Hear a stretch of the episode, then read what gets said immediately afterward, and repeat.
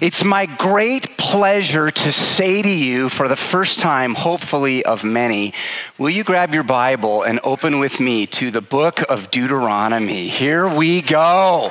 Yes, that makes you excited, doesn't it? I want you to know if you're a visitor, you're joining a church where people get excited when a pastor says, open your Bible to Deuteronomy, okay? We may not be the hippest church in town, we may not be the most high production church. We're not the most organized church. If you have a problem with organized religion, you're going to love River West, okay? But find me a bigger group of Bible nerds and I will be amazed. We love opening the Word, and we love opening the Word because the Bible that you're about to open is God, the creator God of heaven and earth, who has revealed his wisdom and revealed his heart, and most importantly, revealed the truth of the gospel of Jesus Christ even out of a book of Deuteronomy. So when we open our Bibles here at River West, that's the humble posture we bring to that moment. Amen. I want you to imagine with me for a moment. By the way, the ushers are out there. If you need a Bible, just raise your hand and we'll give you a Bible. I want you to imagine that you've gathered all of the people in your life that are the most important to you, and you've invited them into your living room for a conversation. And they don't know this, but the reason you've called them, so imagine maybe you're in your home or maybe you've, you've gathered them at a, at a restaurant. They don't know this, but you know that your, your life is about to end. And you have an opportunity to share with the people in your life who matter the most your final thoughts, things that you care about things that you want to pass on to people that you love dearly. And I just want you to imagine that moment. I'm going to ask you a couple questions about it. Who would be in the room? Maybe it would be your children and your grandchildren. Maybe it would be your parents and your siblings. Maybe it would be your roommates. Maybe it would be people in your small group. Maybe it would be people in a, you know, uh, in your in your community group. Maybe it would be all the above. And there they are. And here's what I want you to think about what would be the things that you would want to talk about? What would you focus on? I promise you, you would not waste time on inconsequential topics. Your, your, your mind would be sharp, your heart would be convicted, and I promise you, in that moment, you would not share these things as strong suggestions or considerations. You would share like a person who knows I have one last opportunity to pass on the things that I really care about. And the reason I'm asking you to think about that is at its most basic level, this is actually what Deuteronomy is. Deuteronomy is a farewell address. It's a farewell address of Moses. Perhaps you know the story. The people of Israel have come out of a 40 year season of wandering in the wilderness, and they're about to enter into the land that God had promised them. And Moses has been told by God because of some of his failures in the wilderness, we'll talk about that more later. Moses has been told, Moses, you're not going to be the one who's going to get to lead the children of Israel into the promised land. Joshua will take them in. And so Moses gathers the people in a plain called Moab on the eastern side of the Jordan River. And for 34 chapters, he shares his farewell address to the people he's led in the wilderness. And then the amazing thing, and we'll see this when we get to the end of our study in a year or however long it takes us to preach Deuteronomy, Moses actually dies at the end of Deuteronomy. It's this powerful scene where Moses pours out his heart to his people, and then he walks up a mountain where God allows him to look over the Jordan and see the entire promised land. And Moses lays down his head and he dies. Amazing. And now you're ready to read verse 1 of Deuteronomy. What I, want you, what I want you to realize is there's one distinction. Moses is not actually giving away his own convictions, and Moses is not actually giving away his own wisdom. Moses is speaking on behalf of Yahweh, the living God. So the words you're about to read are not actually Moses' words, they're God's words. We listen in as I read to you verse 1. Deuteronomy. These are the words that Moses spoke to all Israel beyond the Jordan, in the wilderness, in the Arabah, opposite Suph, between Paran and Tophel, Laban, Hazeroth, and Dizahab riveting stuff, right? We are off with a bang here. You're like, I know exactly where that is. No, it's okay. I'll tell you about that more later. Here's what I want you to focus on. Look at the first four words in your Bible of Deuteronomy. Do you see those words? These are the words. That's what I want you to focus on for just a moment. The name Deuteronomy was not the original title of this book. The original title was that Hebrew phrase. And basically, it's two Hebrew words, Ella Hadabarim. It's basically, these are the words. This is how the ancient people of Israel referred to Deuteronomy throughout thousands of years. They called the book the words, which is really important because it gives this book a prophetic flavor right out of the gate. The name Deuteronomy comes from an ancient Greek translation of a verse later on where a king is asked to make a, a, copy of the law.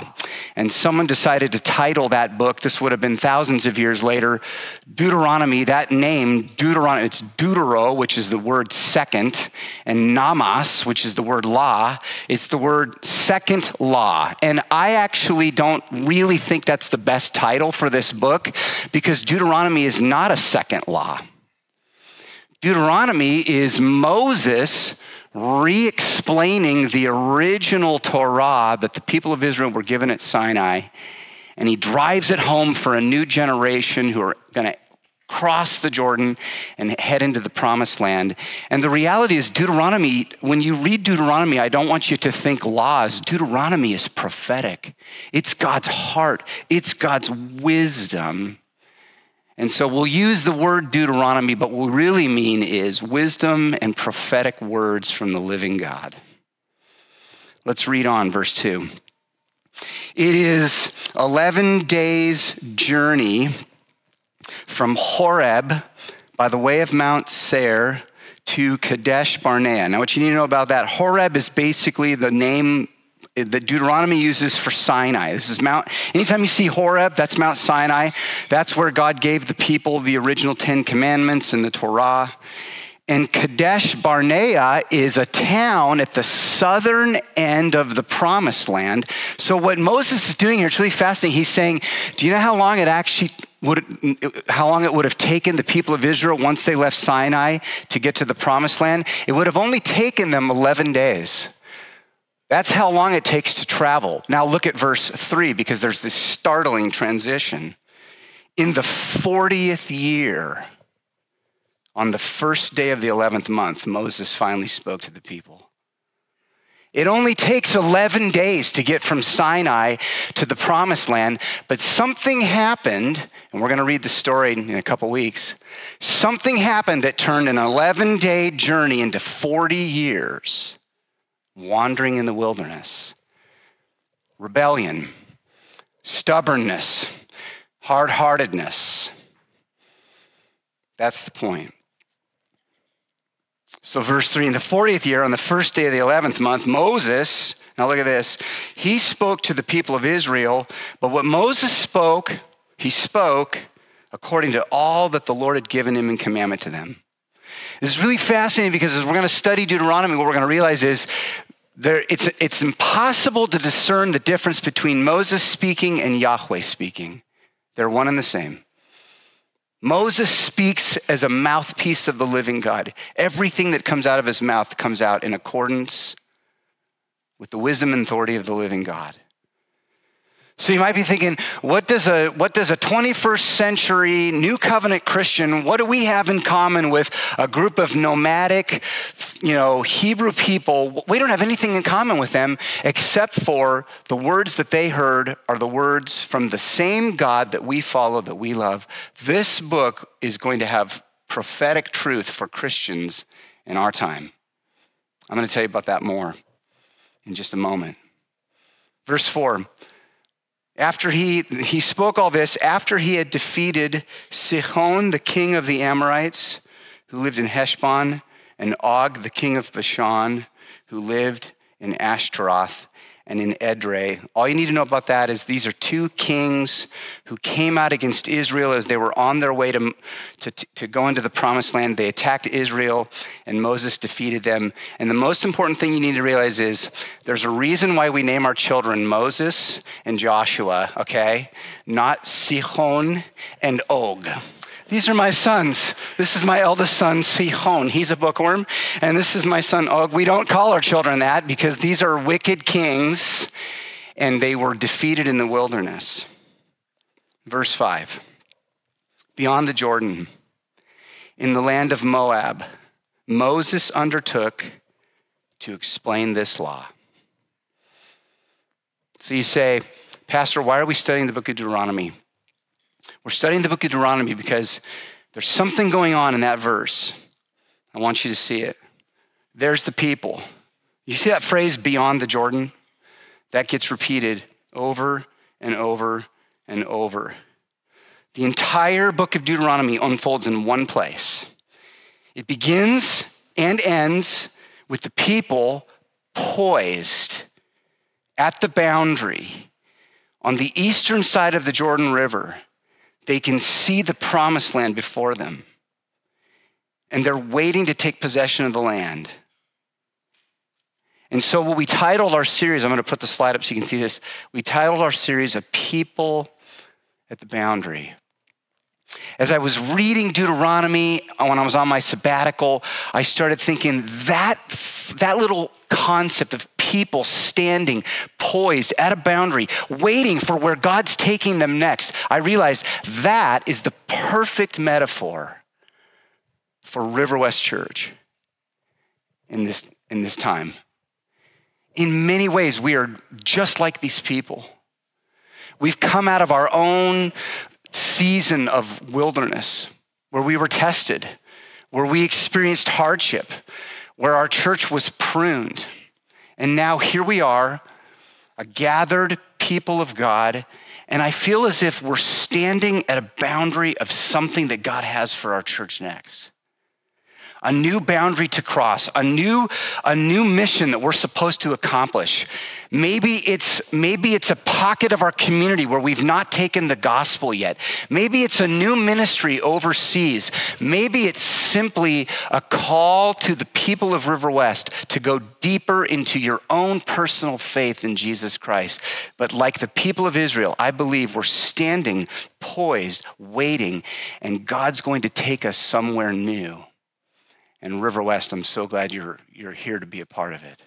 Amen? A people at the boundary. It's going to take us almost 10 months to preach Deuteronomy. We'll finish after Easter. And what I'm going to do right now is something that's probably ill advised. I'm going to, which you should never have to say that as a caveat in the first place when you're a preacher, I'm going to summarize the entire book of Deuteronomy in two words. And I want you to write these down. By the way, from now on, bring your Bible and bring a journal or a pen because you're going to have to take notes to get everything out of Deuteronomy. But I want you to write down these two words. The book of Deuteronomy is going to continually reinforce two traits about people at the boundary. And these are the traits loyalty and longing. Loyalty and longing. I just want you to think about those two words for a minute. Loyalty looks up to God. It's a vertical word. It's a word that describes the posture of our hearts towards God. Would we ever choose the word loyalty? And longing looks out to God's world. It's a horizontal word. Longing is a word I'm going to describe in a moment that describes the expectancy that we have as a people for where God is going to take us next. Who is God going to ask us to love next? To share the gospel with next, to invite into the community of Christ next. Longing describes our hearts for where, where, we believe the living God would lead us. And people at the boundary are marked by both. So, what I want to do now, and over the next just 10, 15 minutes, I'm going to unpack both those words for you. I'm going to show you where I get them in Deuteronomy. I want to start with loyalty. It's a little bit, loyalty is one of those words. It is a little bit difficult to define, but I want you to try this on for size. I'm going to, I actually have a slide for this. Loyalty is the place where genuine love and practical expressions of allegiance meet. I'm just going to leave that up. That's loyalty. So, loyalty, it's hard to describe, but you know what? Have you ever noticed this? You know loyalty when you see it in a friend, in a spouse. You, you, you just know loyalty immediately. You wouldn't even have to define it necessarily because you know what it is. But it does involve those two things. I remember when Kathy and I got the cancer diagnosis, and we were told we were heading into a year long journey of treating cancer. And I knew I'm heading into a year long journey of being a caregiver. And what I want you to know is that the week that we found that out, the pastors of your church sat me down and said to me, Adam, whatever you need to do, we've got your back take as much time. I thought about just not coming to church anymore. I was not, not going to work anymore, right? No, I'm kidding. This is the quality of the pastors of River West Church Pastor Marianne, Pastor Mike, Pastor Derek, Eric, Christopher, Tiffany, Kathleen, and the staff and the elders across the board. You know what they said to me? Do whatever you need to do to take care of your wife. We've got you covered. That's loyalty. I remember when Steve Edelman, who's a, a, precious member of our church, came to the staff right as we were relaunching church after the pandemic. And he said, I will come and make coffee every single Sunday because I don't want the apocalypse to fall on our church. So I will make coffee every Sunday, okay? I'll be here every Sunday to make coffee until we rebuild the team. That's loyalty. Amen. By the way, Steve did tell me this morning we still have a few holes on that team, and he'd like he'd like to take his wife on vacation. So sign up at the Karen Connect table. I remember when my daughter Bridget, she was 17 years old, and we were we were trying to do church in in lockdown. And Bridget said to me one Sunday at 7 a.m. when we were driving to the church, she said, Dad, she said, I know a lot of the vocalists have bounced on you guys. I just want you to know I'll lead worship every Sunday this year if you need it. So Bridget and I got to drive to church almost every Sunday for a year and serve the church. Amen? That's loyalty.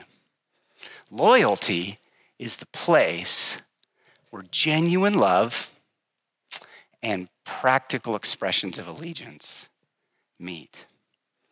Now, imagine what it would look like in a church community towards their God. Isn't that amazing? And it brings me to arguably the most important verse in the entire book of Deuteronomy. You probably already know this verse. You don't have to turn there because I'm going to put it up for you. It's called the Shema. Deuteronomy 6. It's really interesting. You know, the peop- for the people of Israel, the Ten Commandments was not their most famous thing, it was this prayer. Do you know this? This was a daily prayer for the people of Israel. They would pray daily. Listen, Israel. The Lord our God, the Lord is one. You shall love the Lord your God with all your heart and with all your soul and with all your might. And I underlined the words listen and love because those two words are repeated more than any other word in Deuteronomy. The word listen, you probably recognize, does not just mean hearing something, it, it, it brings with it the idea of responding to what you've heard from God. It carries the, it carries the idea of obedience. Practical expressions of allegiance. And the word love, you probably know, is not just an emotion word. The word love is a sense of deep devotion that's so deep that the only way you can express it, you need your entire body. You need your might, you need your soul, you need your mind, you need your volition. The only way to really love God, it's a full body experience. And you take those two words and you bring them together, folks. That's loyalty.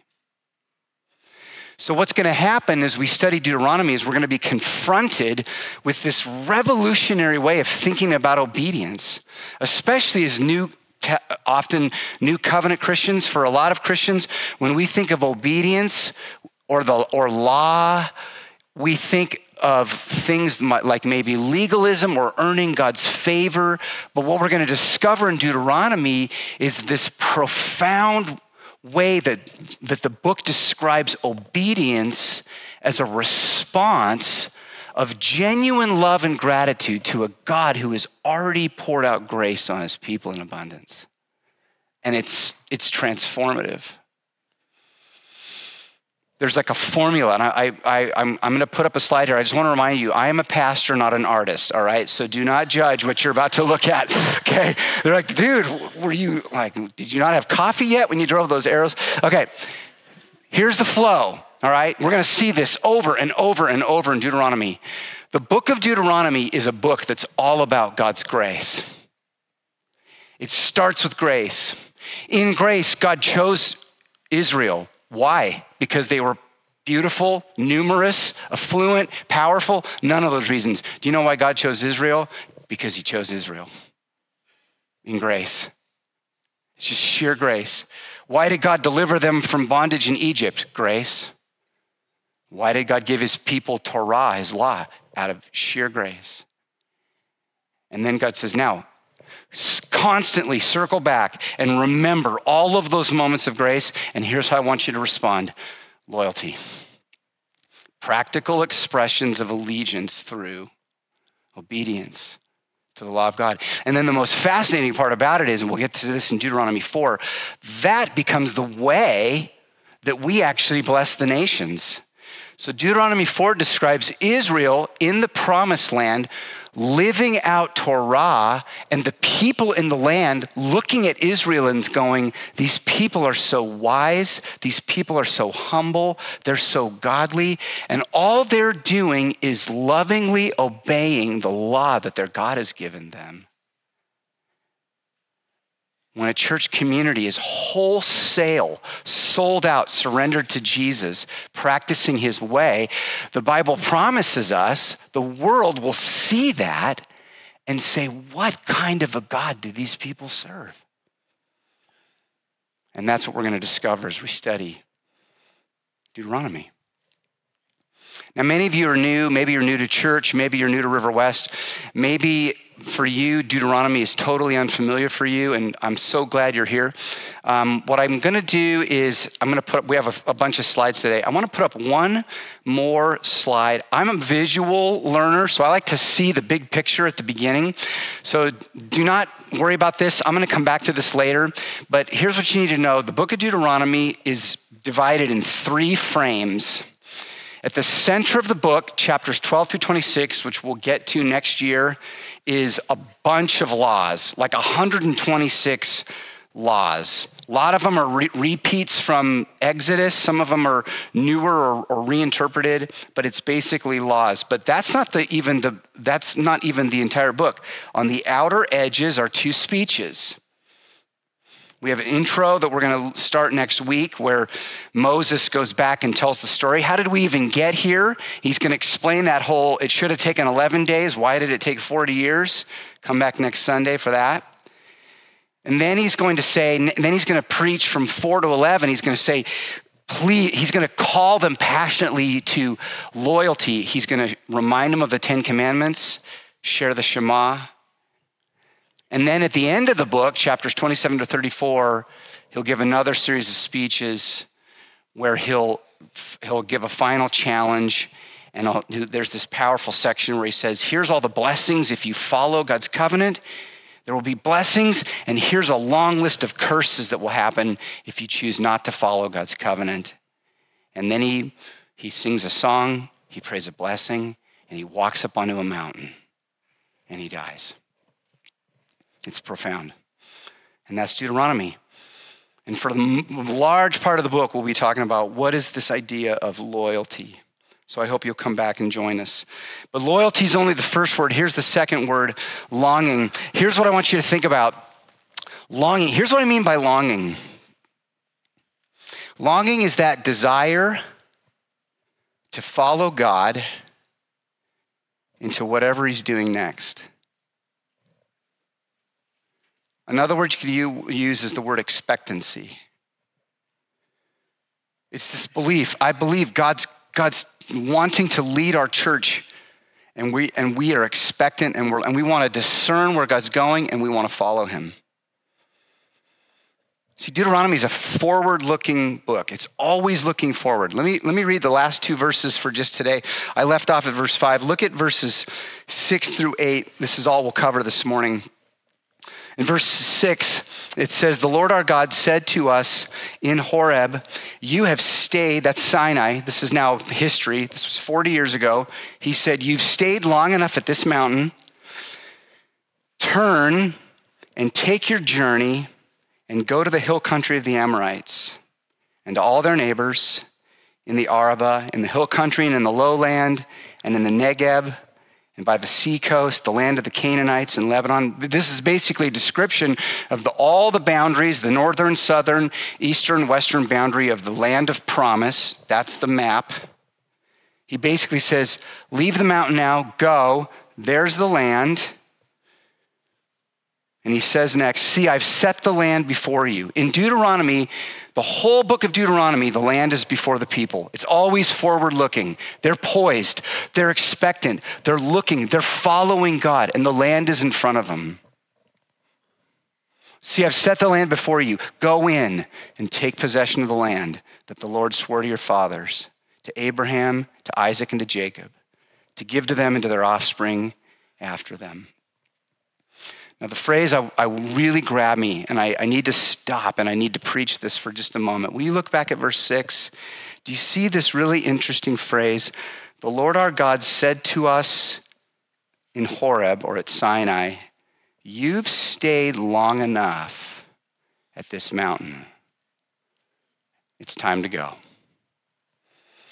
I want you to think about that phrase for just a minute. I think this is God's way of saying, the purpose for this season in your life is complete, and it's time to move on. Have you ever had anyone say that to you? Hey, buddy, you need to move on. You know, people, you know why people say that to us? Because they love us. Amen? I think this is the God of the universe saying to a people that he loves, Hey, Israel, you've stayed at the mountain long enough. It's time to move on. Did you know there's one person in the universe who has the wisdom and the authority to say that to you? One person, the living God. And sometimes he does need to say it to us. Because for some reason, we're people who want to stay in places where God's finished what he was doing in that season in your life. But we want to stay there. When I was on my sabbatical, I, I, I told the church before I left, I, I said, I'm going to share one vulnerable prayer request, and it's this I have some wounds that I've been carrying around, and I, I want to get healed from some of the stuff from the past. And I went up to Canada, and all of you prayed for me. And there was a powerful moment where I was journaling and I was remembering, and I was going back. Not only did God allow me to go back and work through that stuff, there was also sort of a painful day where he said, Look in the mirror, buddy, take responsibility from, for some of your own stuff. And then, like a gracious father, he said, Okay, you've stayed here long enough. Let it go. Let it go. No, he didn't. He, no, no, he did not sing, and he did not sing a Disney song. I will guarantee you that. You know what he said to me? He said, it's time to move on. But here's the thing I know for a fact that right now in this room, there are people, and you've been in a season of hurt, and you know what? It's time to move on. And not only that, God actually has the power to heal you right now and then let you free so you can move out of that season because He's done. He's accomplished what He needed to accomplish there. You need to receive this this morning as a word to your heart. Some of you have been through a season where you've worked through deep hardship, and now God's saying, I'm done with that season. You're free. It's time to move on. Some of you are stuck in a toxic relationship, and God's saying, It's time to move on. Some of you might be the cause of that toxic relationship. And God's saying, it's time to move on from that too. There are people in this, in this room right now who have church hurt from the past. But what's happening is you're using that old church hurt as an excuse to remain skeptical in this church with your arms folded. And God's saying, that season's over. It's time to move on. And some of you have worked through tons of trauma, and that's healthy and good trauma from your past. But now what's happening is you're using your past trauma as an excuse for your current dysfunction. And God's saying, it's time to move on. Fill in the blank. Some of you, God's been preparing you for a ministry or a mission, and, some, and it's easier to stay in the place of preparation than it is to step out in radical faith and do the thing you know God's calling you to do. Amen? And God's saying, the prep time is over, baby. It's time to move on. Amen? We're moving on. Now, what would happen if God said that to a church family? See, for God's people, moments come when God says to them, okay, long enough here, we're crossing a new boundary. I love the way Christopher Wright said it. Deuteronomy, here's what he said. I think we have this quote. Whoa, that's small. Put on the readers, baby. Okay. Deuteronomy is a book for people on the move. Literally, at first, Christopher Wright saying, in the original context, Deuteronomy is a literal people on the move, but then the book becomes prophetic wisdom literature for every generation of any new covenant Christian can go back to Deuteronomy and find lessons for our church in this day. Because now it's a spiritual and moral movement. It sets Israel on the boundary of the land and looks beyond that boundary to what lies in store for Israel as it moves into the future with God.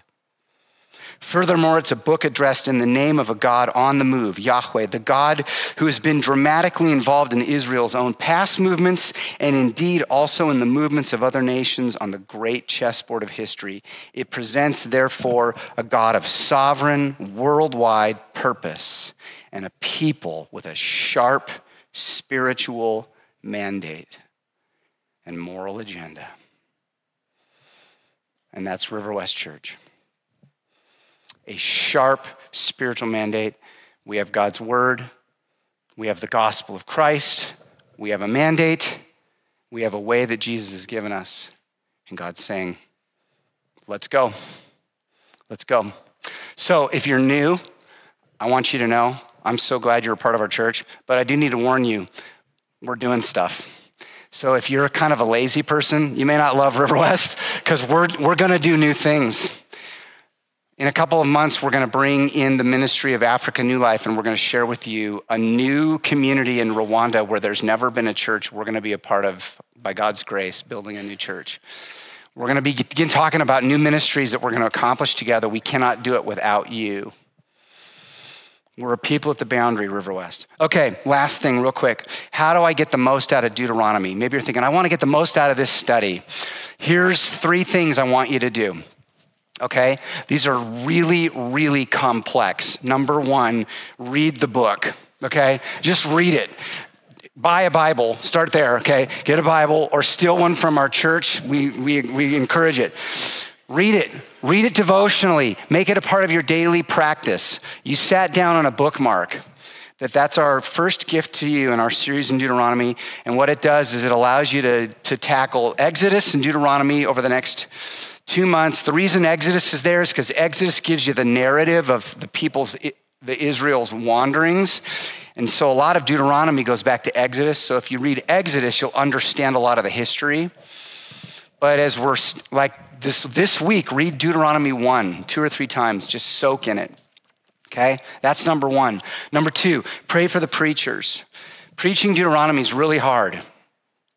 When I preached through Romans, I went online and I was like, sermon series in Romans, and I found hundreds of people and pastors and churches that have preached the Romans.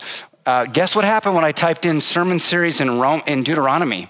Right, it was scant, scant evidence. Very few people try to tackle Deuteronomy. Maybe there's a reason for that. I don't know. I shared this with a guy last week, and he was like, "Hey, it could be worse. It could be Leviticus." So. Every time you're here and you're like, I don't know what's going on, just remind yourself, it could be Leviticus, okay? Pray for the preachers. We need your prayers. Come back tonight. We're going to have a worship and prayer night. I really do want to see all of you here. We're going to pray for this series. We're going to worship. I'm actually going to, at the part of that, I'm going to read the Shema over you and pray over the church. Pray. Also, I want to share one other thing real quick. Every fall, the elders go away for a, uh, a weekend of prayer. And this year, we're going to do something different. We're actually going to open up space for 40 people in our church to join us.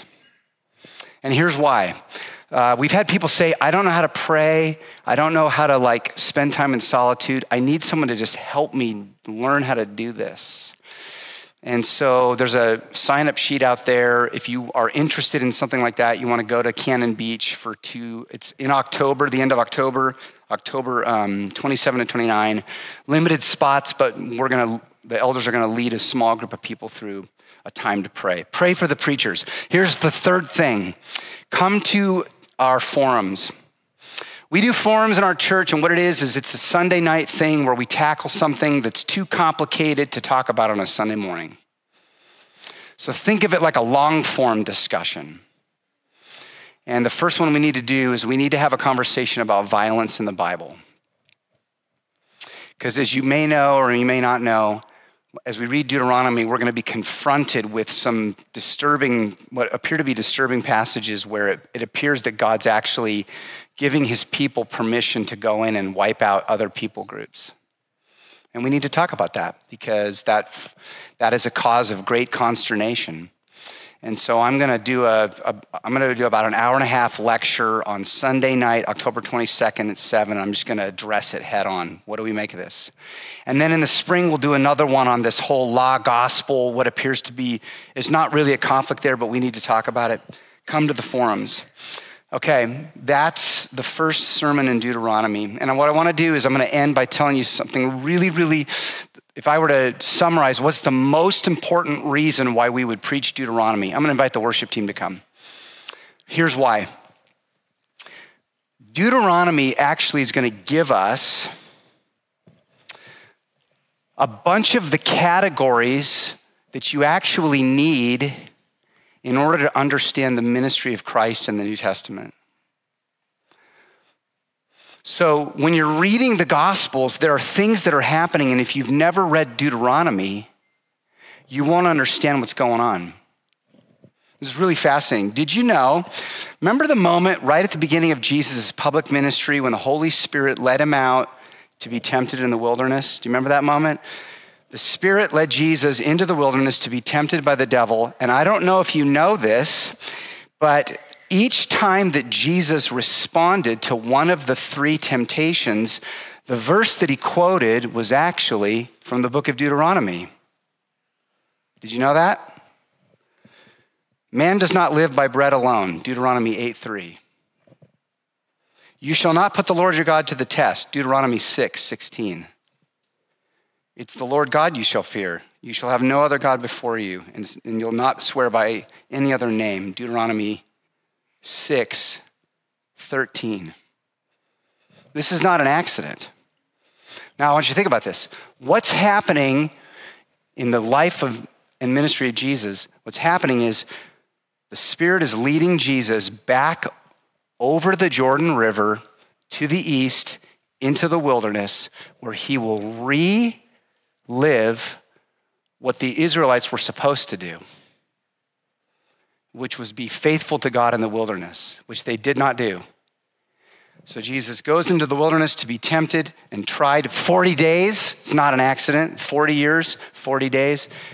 Quoting Deuteronomy, he comes back to the boundary, he crosses the Jordan River, and he actually brings about the promised land that the whole Bible had been pointing towards. And you can't understand that if you've never studied Deuteronomy. But why would Jesus do this? The reason Jesus did this is because where the people of Israel failed, Jesus had to come and succeed. And you know what's amazing? When we get to the end of Deuteronomy, Moses is going to say, Be faithful to God, be faithful to God. And then Moses near the end is going to say, But I know you're not going to do it. I've known you long enough. You're going to be unfaithful and you're going into exile. And the reason you're going into exile is because your hearts are fundamentally broken.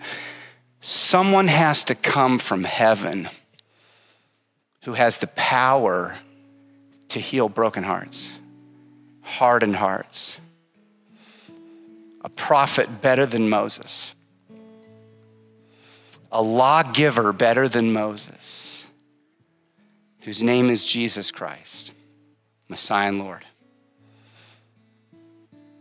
He came to remove stony, hardened hearts and replace them with hearts of flesh that would beat for God.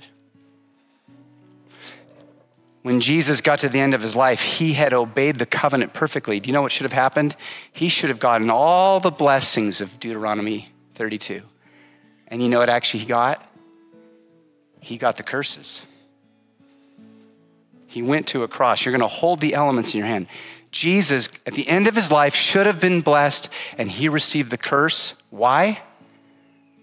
So that his people would receive the blessings of the covenant, and he took our curse. And you would never understand that if you've not read the book of Deuteronomy. And so, folks, the heart of the gospel's on the line. So I hope you'll come back next Sunday and join us for part two.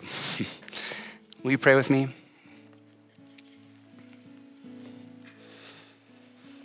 Father, we're so thankful for your word.